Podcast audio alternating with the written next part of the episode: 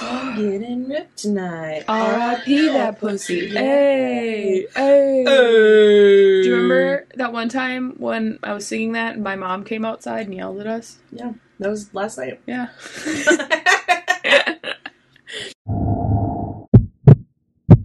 this is episode six.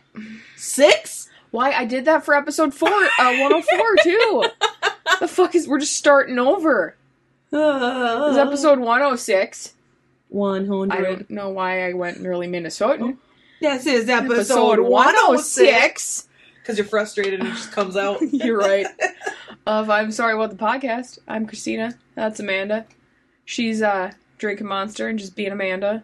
just living my dream as always. Did I tell you you could talk yet? No, but I'm doing it anyway. You're so real rebel? Yeah. I no am. bitch. No. No, I don't think that. No, I don't think that's what it is. No, that's not what you're gonna say. Stupid. Sup, bruh? Sup, my brethren? Bra? Bruh? Brothers? Brethren? Brethren? oh, Amanda buys. Binds? Binds? Not a lot of people talk about it, but she's also in uh, counselship with her parents, like Britney Spears, Mm-hmm. and can't get out of it because of her breakdown before. Yeah. Man, hashtag free Amanda. Yeah, free me. Uh-huh. Free. Oh, we didn't tell people last week to spread the word or spread themselves. Oh shit! Spread the word and spread yourselves, guys. And then we'll we'll say it again at the end, so Yeah. it's made up for. Right? Yeah, It's like stopping twice at a stop sign because you blew the last one. it's fine. I'll just stop again. I'll just stop twice at the next one. It's fine. So we don't have a lot of like updating to do since we're recording this right after the last one. So, bitches ain't shit and you can't say nothing. That's what I'm saying. All right, In the solid. words of the late, great Nicki Minaj. it's like solid, uh, solid statement. All right. A hundred million niggas try to tell me nothing. A bees in the trap, bee, bees in the trap. Okay, well, we're slowly dying inside. So, I'm fine. I'm dying inside. Right? I'm fine. I lied. I'm, dying inside. And I live through TikToks now, so It's true. That's just, it's where I'm at. It's a sad, sad day. disassociate into TikTok. it's true. it's terrible. Okay. Well, now that you know we're pathetic, Now that, um, that we, now that you are aware, we're gonna just hop right into murder stories. How about that? How about that? How about that? how about that? I don't know why my brain made me say that three times, but I couldn't stop. Because you have problems. I- It might be. I might have some latent OCD that just comes out randomly, like Sheldon with knocking. Maybe. I don't, I don't know, know. but that was weird because I literally could not stop saying It's it. like, why like- that just happened? Why did that just happen? I did not tell my brain to do this. I hear you. I do stuff like that all the time. I hear you. I hear you. Oh shit! What do you got? Okay. Well, I'm, it's just a continuation, basically. All right, tell me more. The Baton Rouge killings. Tell me more. Tell me more. Like, did she have a car? Ew. I don't. That was gross. Did you get very far? anyway, anyway, this is like the musical episode. We're like singing gonna- everything. you're just gonna break into song. Okay, well, after Lee's arrest, remember Great. Derek Todd Todd Lee? I get confused with his three names. It's Derek Todd Lee Yes. was arrested. It was discovered that another serial killer, Good. Sean Vincent Gillis, was operating in the Baton Rouge area during the same time as Lee, and he was a white. So maybe that FBI profile that was so wrong. Was because they were combining the two. Yes, Makes sense. what I'm wondering. Also, I just realized that I said he was a white instead of just he was white. Did you do the weed? yes. I saying, What? I just kept being wildly, wildly naive about saying stuff like that because it was so funny last night when they were getting so frustrated with me. you don't do weed. I mean, you kind of do. You kind of do. It's fine. I don't know. I don't smoke uh, the doobies, guys. I don't partake in the doobs. In the ganja. shit. Okay, so anyway, back to murder. Uh, so more attention was paid to cold cases of murdered women after Derek Todd Lee was apprehended in 2003. Uh, when certain cases could not be linked to Lee, investigators began to wonder if another serial killer had been in operation at the same time. makes sense.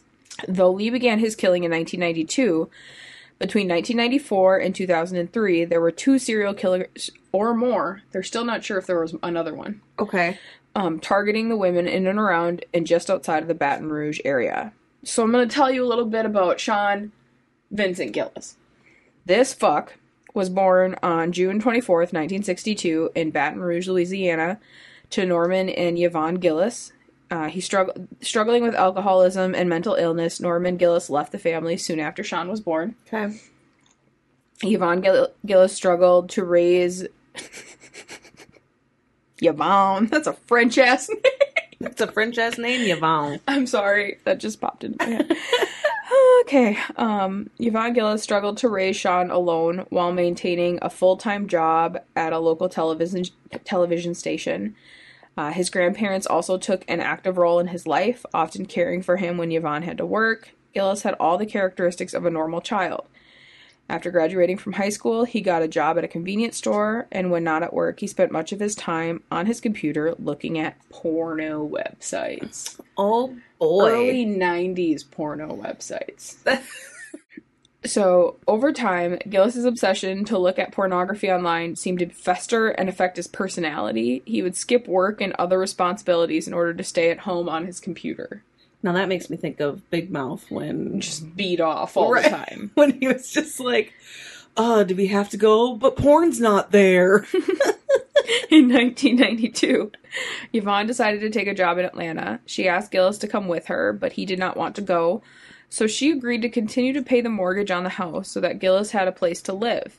Gillis, who is now 30, was living alone for the first time in his life, and he could do as he pleased. And he didn't have the financial burden of paying a mortgage or rent, Right. apparently. So this was when his neighbors start to saw, see him late at night, sometimes in his yard, howling at the sky and cursing his mother for leaving him. Sir? Calm down, Ed Gein. Wow. Um, they caught him peeping into the window of a young woman who had lived next door. Uh, they saw his friends coming and going and could sometimes smell the scent of marijuana from the his house. From they could smell the scent of the weeds from his house on hot summer nights. Uh, in 1994, Sean and Terry Lemi- Lemoine met each other through a mutual friend. They had similar hobbies and bonded quickly. Terry found Sean to be an underachiever but kind and considerate. She helped him get a job at the same convenience store where she worked. Terry loved Gillis but did not like that he was a heavy drinker. She also was confused by his lack of interest in sex, well, yeah, he problem- jerks it all off to the porn. a problem she eventually accepted and blamed on his addiction to pornography. Look at that. See?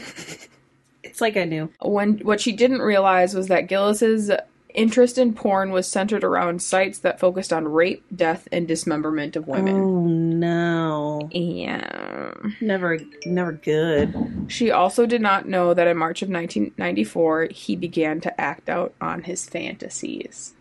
Um So, on March 20th of 1994, Anne Bryan, 81, was living at St. James Place, Grandma. Grandma, which was an assisted living facility located across the street from the convenience store where Gillis worked. As she often would do, Anne left the door to her apartment unlocked before retiring to bed so that she did not have to get up late to let the nurse in the next morning. That was a mistake.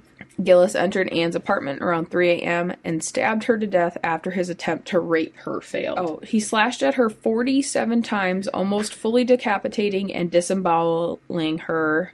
He seemed fixated on stabbing at her face, genitals, and breast. Wow. Okay. Uh, her murder shocked the Baton Rouge community. It would be another 10 years before her murderer was caught, and five years before Gillis would attack again. But once he started back, his list of victims grew very quickly. So he didn't murder again until 99. Uh, yeah, five years. So in May of 99, He began stalking a woman he had seen jogging in the South Baton Rouge area. He spent three weeks driving around the area looking for her. Around 5:30 a.m. on May 30th, 1999, he saw 52-year-old Hardee Schmidt jogging on Quail Run Drive. Two days later, her body was found in a bayou off the Highway 61 in St. James Parish. He later confessed that he hit Schmidt with his car, knocking her into a ditch. He got out, placed a heavy wire plastic wrap tightly around her neck, and forced her into the car. He drove to a park off of Highland Road and raped her and then killed her. He put her nude corpse into the trunk of his car and left it there until dumping it two days later. Uh, Gillis would go on to kill for five more years. The murders unconnected and his presence unknown to law enforcement. I hate him. I So hate his- everything about him. Victims included Catherine Ann Hall, age 29, murdered, murdered in January of 1999. Joyce Williams, age 36, murdered in November of 1999. Lillian Robinson, 52, murdered in January of 2000. Marilyn Nevels, 38, murdered in October of 2000. And Johnnie Mae Williams, age 45, murdered in October of 2003 Ugh. and I was really kind of mad because they didn't have not that I'm I want to read gruesome details, but they really Right, didn't give a of- lot of details on the victims when I was trying to research. Right. But it's like I I want to have a little bit and I want to know more about them rather Yeah. than this person. They were this old and this is what happened to them. So Donna Bennett Johnston, 43 years old, was Gillis's eighth and final victim. In February of 2004, she was raped and strangled with a nylon tie wrap. After death, Gillis mutilated her body, slashing her breasts, cutting off her left nipple, gouging out a tattoo on her right thigh, and severing her arm at the elbow. They also believe he may have cannibalized some of his victims, but they can't prove. They don't know for sure. I wouldn't be surprised. He seems to kind of Um, just do what he feels at the moment. Uh, her body was found on February 27th, 2004, in a drainage canal near Ben Hur Road, south of Louisiana State University in Baton Rouge. The murder of Donna Bennett Johnston was what finally led police, like I said, to Sean Gillis's door. Pictures of her murder scene revealed fire revealed tire tracks near where her body was found. With the help of engineers at the Goodyear Tire Company, the police were able to identify the tire and had a list of everyone who bought it in Baton Rouge. They then set out to contact all of the people on the list in order to get a DNA sample, and Sean Vincent Gillett was number 20 Gillis was number 26 on the list. Okay, so he was on the list, but So on April 29th, 2004, Gillis was arrested for murder after his DNA sample matched the DNA found on hairs on two of his victims. It did not take long for Gillis to start confessing after he was in police custody. Uh, the detective sat listening to Gillis proudly describe the do- grotesque details of each and every one of his murders. At times, he laughed and joked as he described how he had cut off the arm of one victim, consumed the flesh of another, and raped the corpses of others, and masturbated with several parts of the victims' bodies. ew. All Yeah. right. Now After- now I'm getting like Kemper vibes mm-hmm. happening. After Gillis was arrested, a search of his home turned up 45 digital images of his on his computer of the mutilated body of Donna Johnston. During that time, Gillis remained in jail awaiting his trial. He exchanged letters with a Tammy Pu- Purpera, which was a friend of victim Donna Johnston. In the letters, he describes the murder of her friend and for the first time even showed a glimpse of remorse. He said she was so drunk it only took about a minute and a half to succumb to unconsciousness and then death. Honestly, her last words were, I can't breathe. I still puzzle over the postmortem dismemberment and cutting. There must be something deep in my subconscious that really needs that, that kind of uh, macabre action. That's weird. That's fairly disassociative. Where he's like, I don't get it, but I do it. Um, Donna's friend Tammy, um, who was receiving these letters, died of AIDS not long after receiving the letters. She did, however, have the opportunity before dying to give them to the police. Gillis was arrested and charged with the murders of Catherine Hall, Johnnie Mae Williams, and Donna Bennett Johnston. He stood trial for these crimes on July 21st, 2008, and was found guilty and sentenced to life in prison. A year prior to that, he had pled guilty to second degree murder and was convicted in the killing of the 36 year old William Joyce Williams. To date, he has been charged and convicted of seven of the eight murders. Police are still trying to gather more evidence uh, to charge him with the murder of Lillian Robinson. Do they think that that's all of the murders that he? I think so because he was just so open and willing to discuss That's fair. that he um and he also did a um was it Henry Lee Lucas that liked to confess the Yeah. confession? He also was confessing to other ones and they're like, no, he didn't do it. So they think Right. He clearly did not do that. These ones we can actually link him to. yeah, they think that that's it. Okay. Wow. And I mean, he had a pretty clear signature. He was very violent. So Well, it was very violent and very like seems like very like disorganized yeah. because he kind of just this is what I feel like I'm do- gonna do and well, it just was a mixture. slice. He, he did stalk his victims, so that's well, right. But yeah. But I mean, the actual action seems very dis- Mm-hmm. disorganized. So when you Google Baton Rouge killer, these two are the main ones that pop up. So they're both considered the Pat, Baton Rouge killer, but Derek Todd Lee was is technically got the moniker. But because they were acting at the same time and Mm-hmm. whatever, it kind of they kind of blend together. Yeah. That's so crazy. Now I gotta know what this guy looks like. so they were hunt. I'm to say it. They were hunting in the same area, which Baton Rouge isn't that big. no, That's so weird. he looks like a creep. He looks like a creep. I was like sure. the other guy looks like a teddy bear. This guy looks like a creep. He looks like the kind of guy that you would find like trolling around Mhm. like schools and shit, doing Yeah. uncomfortable things. Mhm. Ew. Okay. Well, good job. Thank you. Very interesting. I'm surprised I hadn't heard of either of those. I know. Um, because they're both pretty like fucking weird. Like, and honestly, I found out about them because I was watching Criminal Minds. and They referenced the Baton Rouge killer because they're like your profile. They were questioning a profile, and they're like your profile was wrong when it came to but what about the Baton Rouge killer? yeah. And I was like, Ah. is that a real thing? And I fucking googled it, and I was like, it is. I know a lot of times when they're like referencing things outside of what the case is on that Mhm. show, they're referencing the real thing. So Yeah. people can actually look up the information, which is Yeah. kind of cool. So I was like, is that the is that a real thing? And that's when I was like, oh, it is. Wow. Shit, man. That's just overwhelming. hmm I can't imagine being the police at that time. Like, Right. Same like in California when yeah. When everything was happening, you know, Yeah. that for like 25 years, Mhm. that there was just like one after another and overlapping and yeah. shit. Yeah. No, it's, wow. Wow. Wow. All right. Are you ready to hear my story? I am. My head is fucking pounding. Well, we're almost done. I know. I'm sorry. I'm focused. Um, so I'm going to tell you another child abduction story. It makes me sad. This one's from um 1927. So it's Okay. it's older. Um, but it's still fucking weird and I'm surprised I hadn't heard about it. So, I'm going to tell you about the abduction of Marion Parker. So, Marion Parker was a 12-year-old girl, another one Another one. um, born October 11th of 1915, who lived with her parents Perry and Geraldine and her siblings, her older brother Perry Jr. and her twin sister Marjorie. Uh, they also had a puppy. They lived right outside of LA, so like right on the outskirts.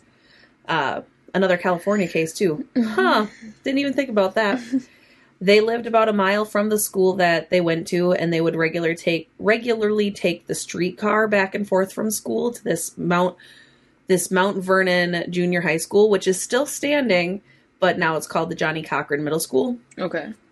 Uh, Thursday, December 15th, 1927, a man driving a dark Chrysler coupe parked in front of the school, rushed inside of the school into the office, and said that he worked at the First National Bank. Uh, Perry Parker, the dad, was his boss, and he was in a serious car accident and he was asking for his young daughter.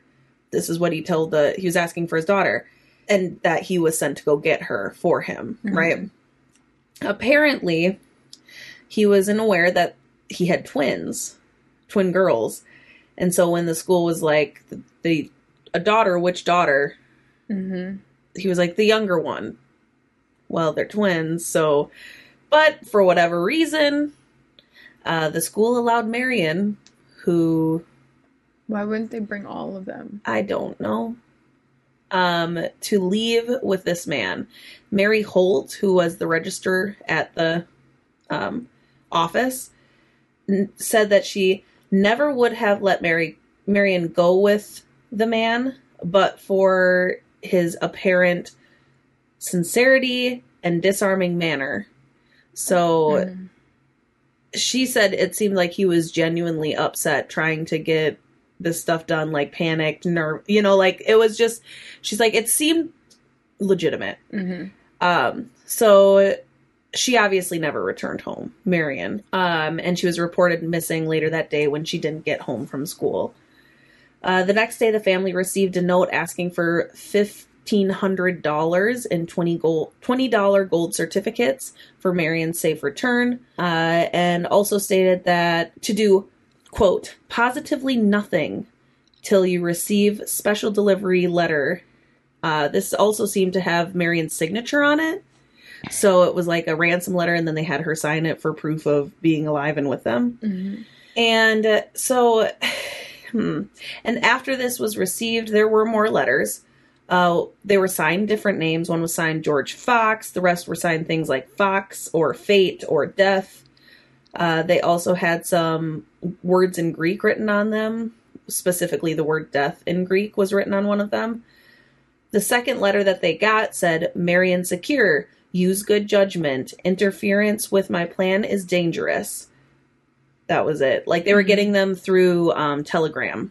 So, okay. so it's like okay. it's, it's like faxing it to them, you know, like Mhm. it wasn't, there was no way of really tracing it though. It was just, it's weird to imagine. I'm hard, it's hard to imagine. hmm So, other quotes from the letters were th- well, one of the other quotes from the letter was, "No one will ever see your girl again except for the angels in heaven." Mm-hmm. Um, Perry went to the rendezvous point, their first rendezvous point, and waited for the coupe to pull up.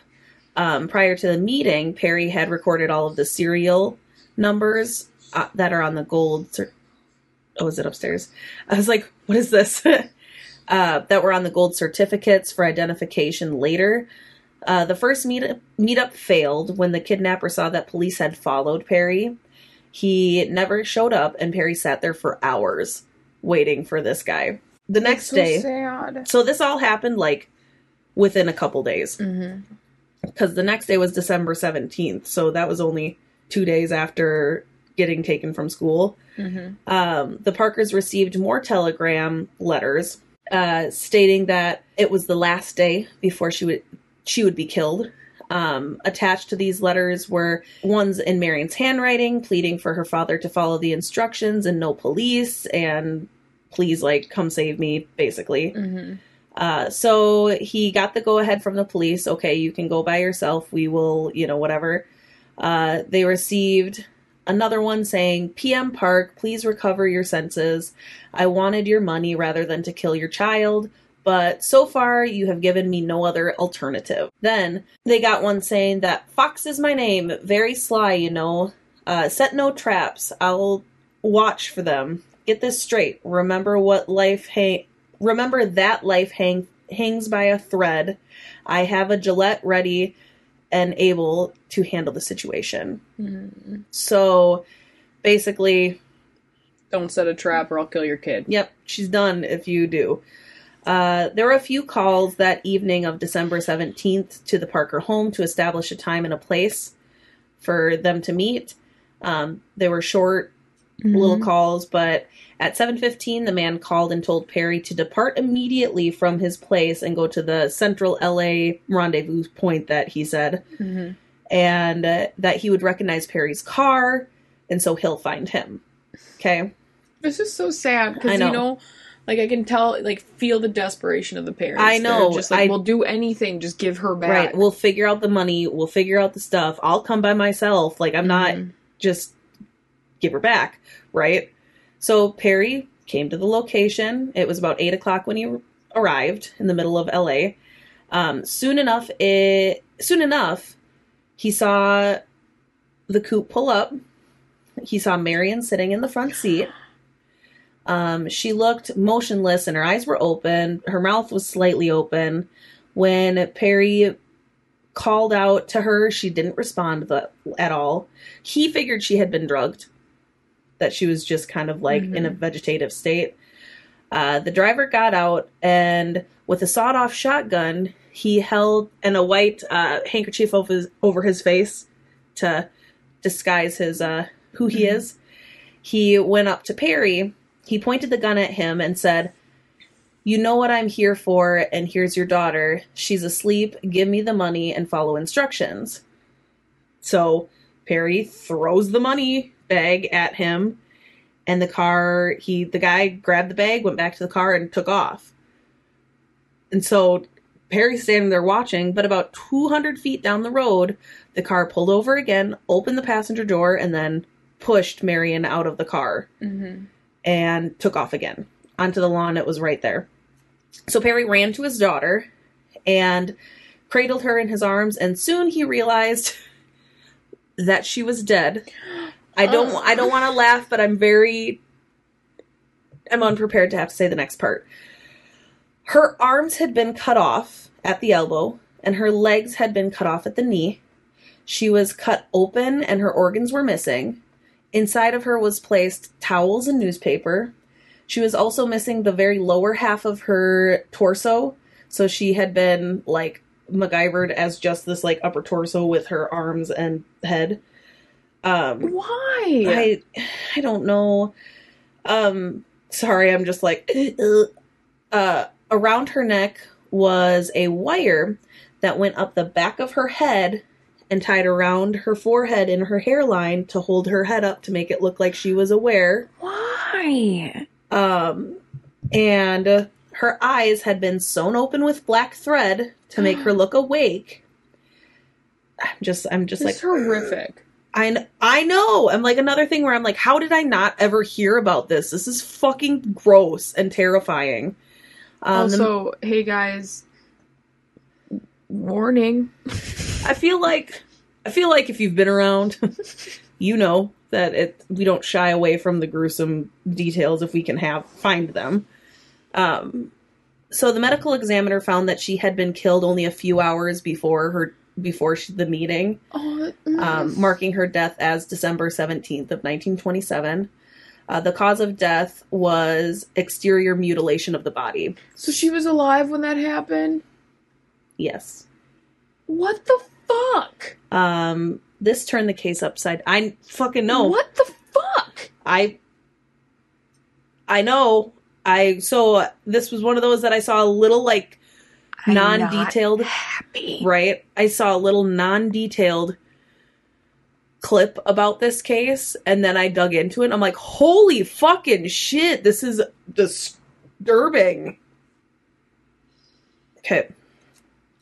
So this turned the case upside down. Um, it went from just a kidnapping where everybody was interested in like finding her to a murder, and the whole community went fucking berserk. Um, wanted to help in any way possible. They put together a fifty thousand dollar um, reward for finding the murderer.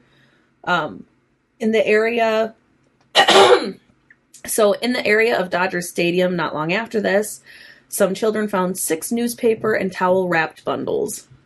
Mhm. Uh, they contained Marion's arms, legs, organs, and the lower part of her tor- torso that was missing. Why? I just don't under. Yeah, no, I don't know. Um, one of the towels used was a major clue in the murder. Um, there was a label on it for the Vel- Bellevue Arms apartment, and so this led to the man that ended. The man that uh perpetrated this. Um, this man was William Hickman, who was 19 years old, um, a former coworker of Perry. Hickman had been arrested a year earlier on a complaint of stolen stolen and forged checks totaling at about four hundred dollars, which is closer to like a few thousand now. Mhm. Um, and Perry's the one who made the complaint because he found out about it. So it's like revenge. Yes. He was convicted and sentenced to probation, and during this time, he was plotting his revenge Mm. to get back at Perry. Uh, Hickman was arrested five days after the murder, um, driving a stolen car because he had dumped his coupe.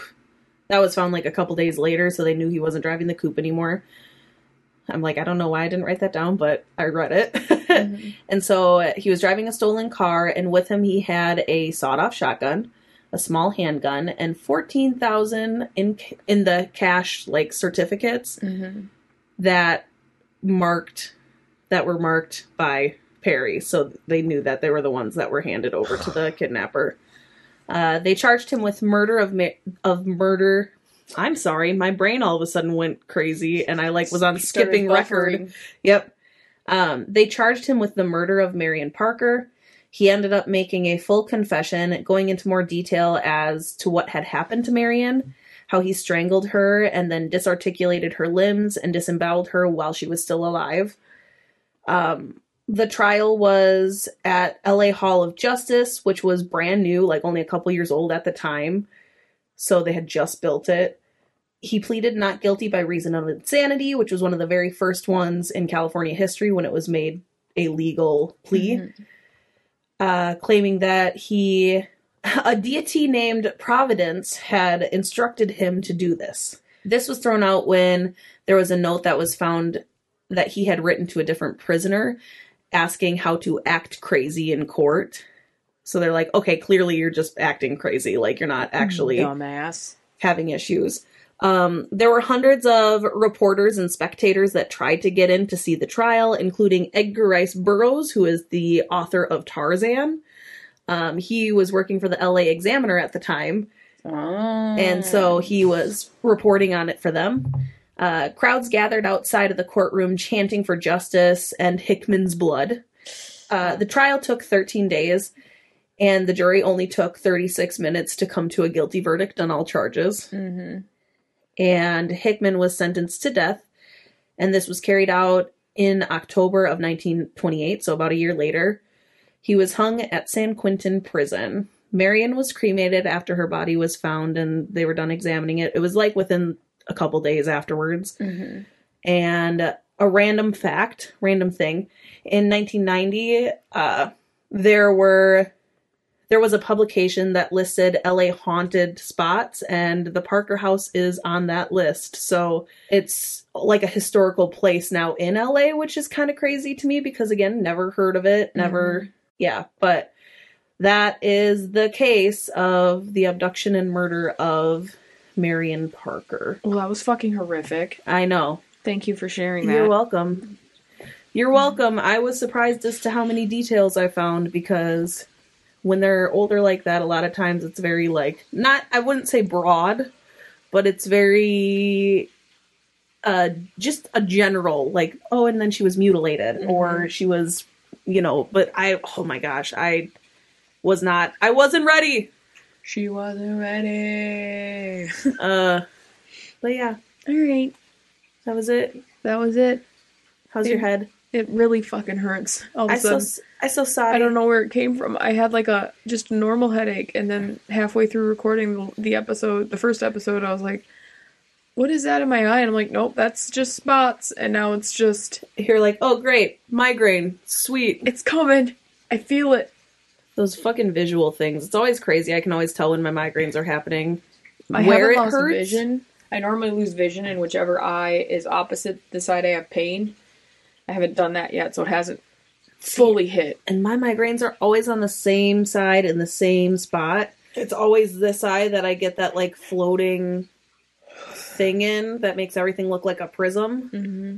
And then I don't necessarily like go black lose vision. I like just nothing will focus at no, all I just on get side. I get I have peripherals, but I lose right in the center. yeah. I get a big black bar basically, and I can do this, and it's my hand, and then black, and then bar. Interesting. Anyway, Anyway, hi guys. that was migraine corner. Thanks for listening. Love like, you all. Rate, review, follow. Send us your suggestions of cases you want to hear us tell, or Mhm. cases you want to know more about, Or just cases that you think we would be interested in because or if I'm you have any for it. stories to tell us. Yeah, if you got some fucked up Weird stories, dating stories, creepy stories. creepy stories, haunted stories, Tell us. shit, son, I Share like all that macabre stuff. Be one with us.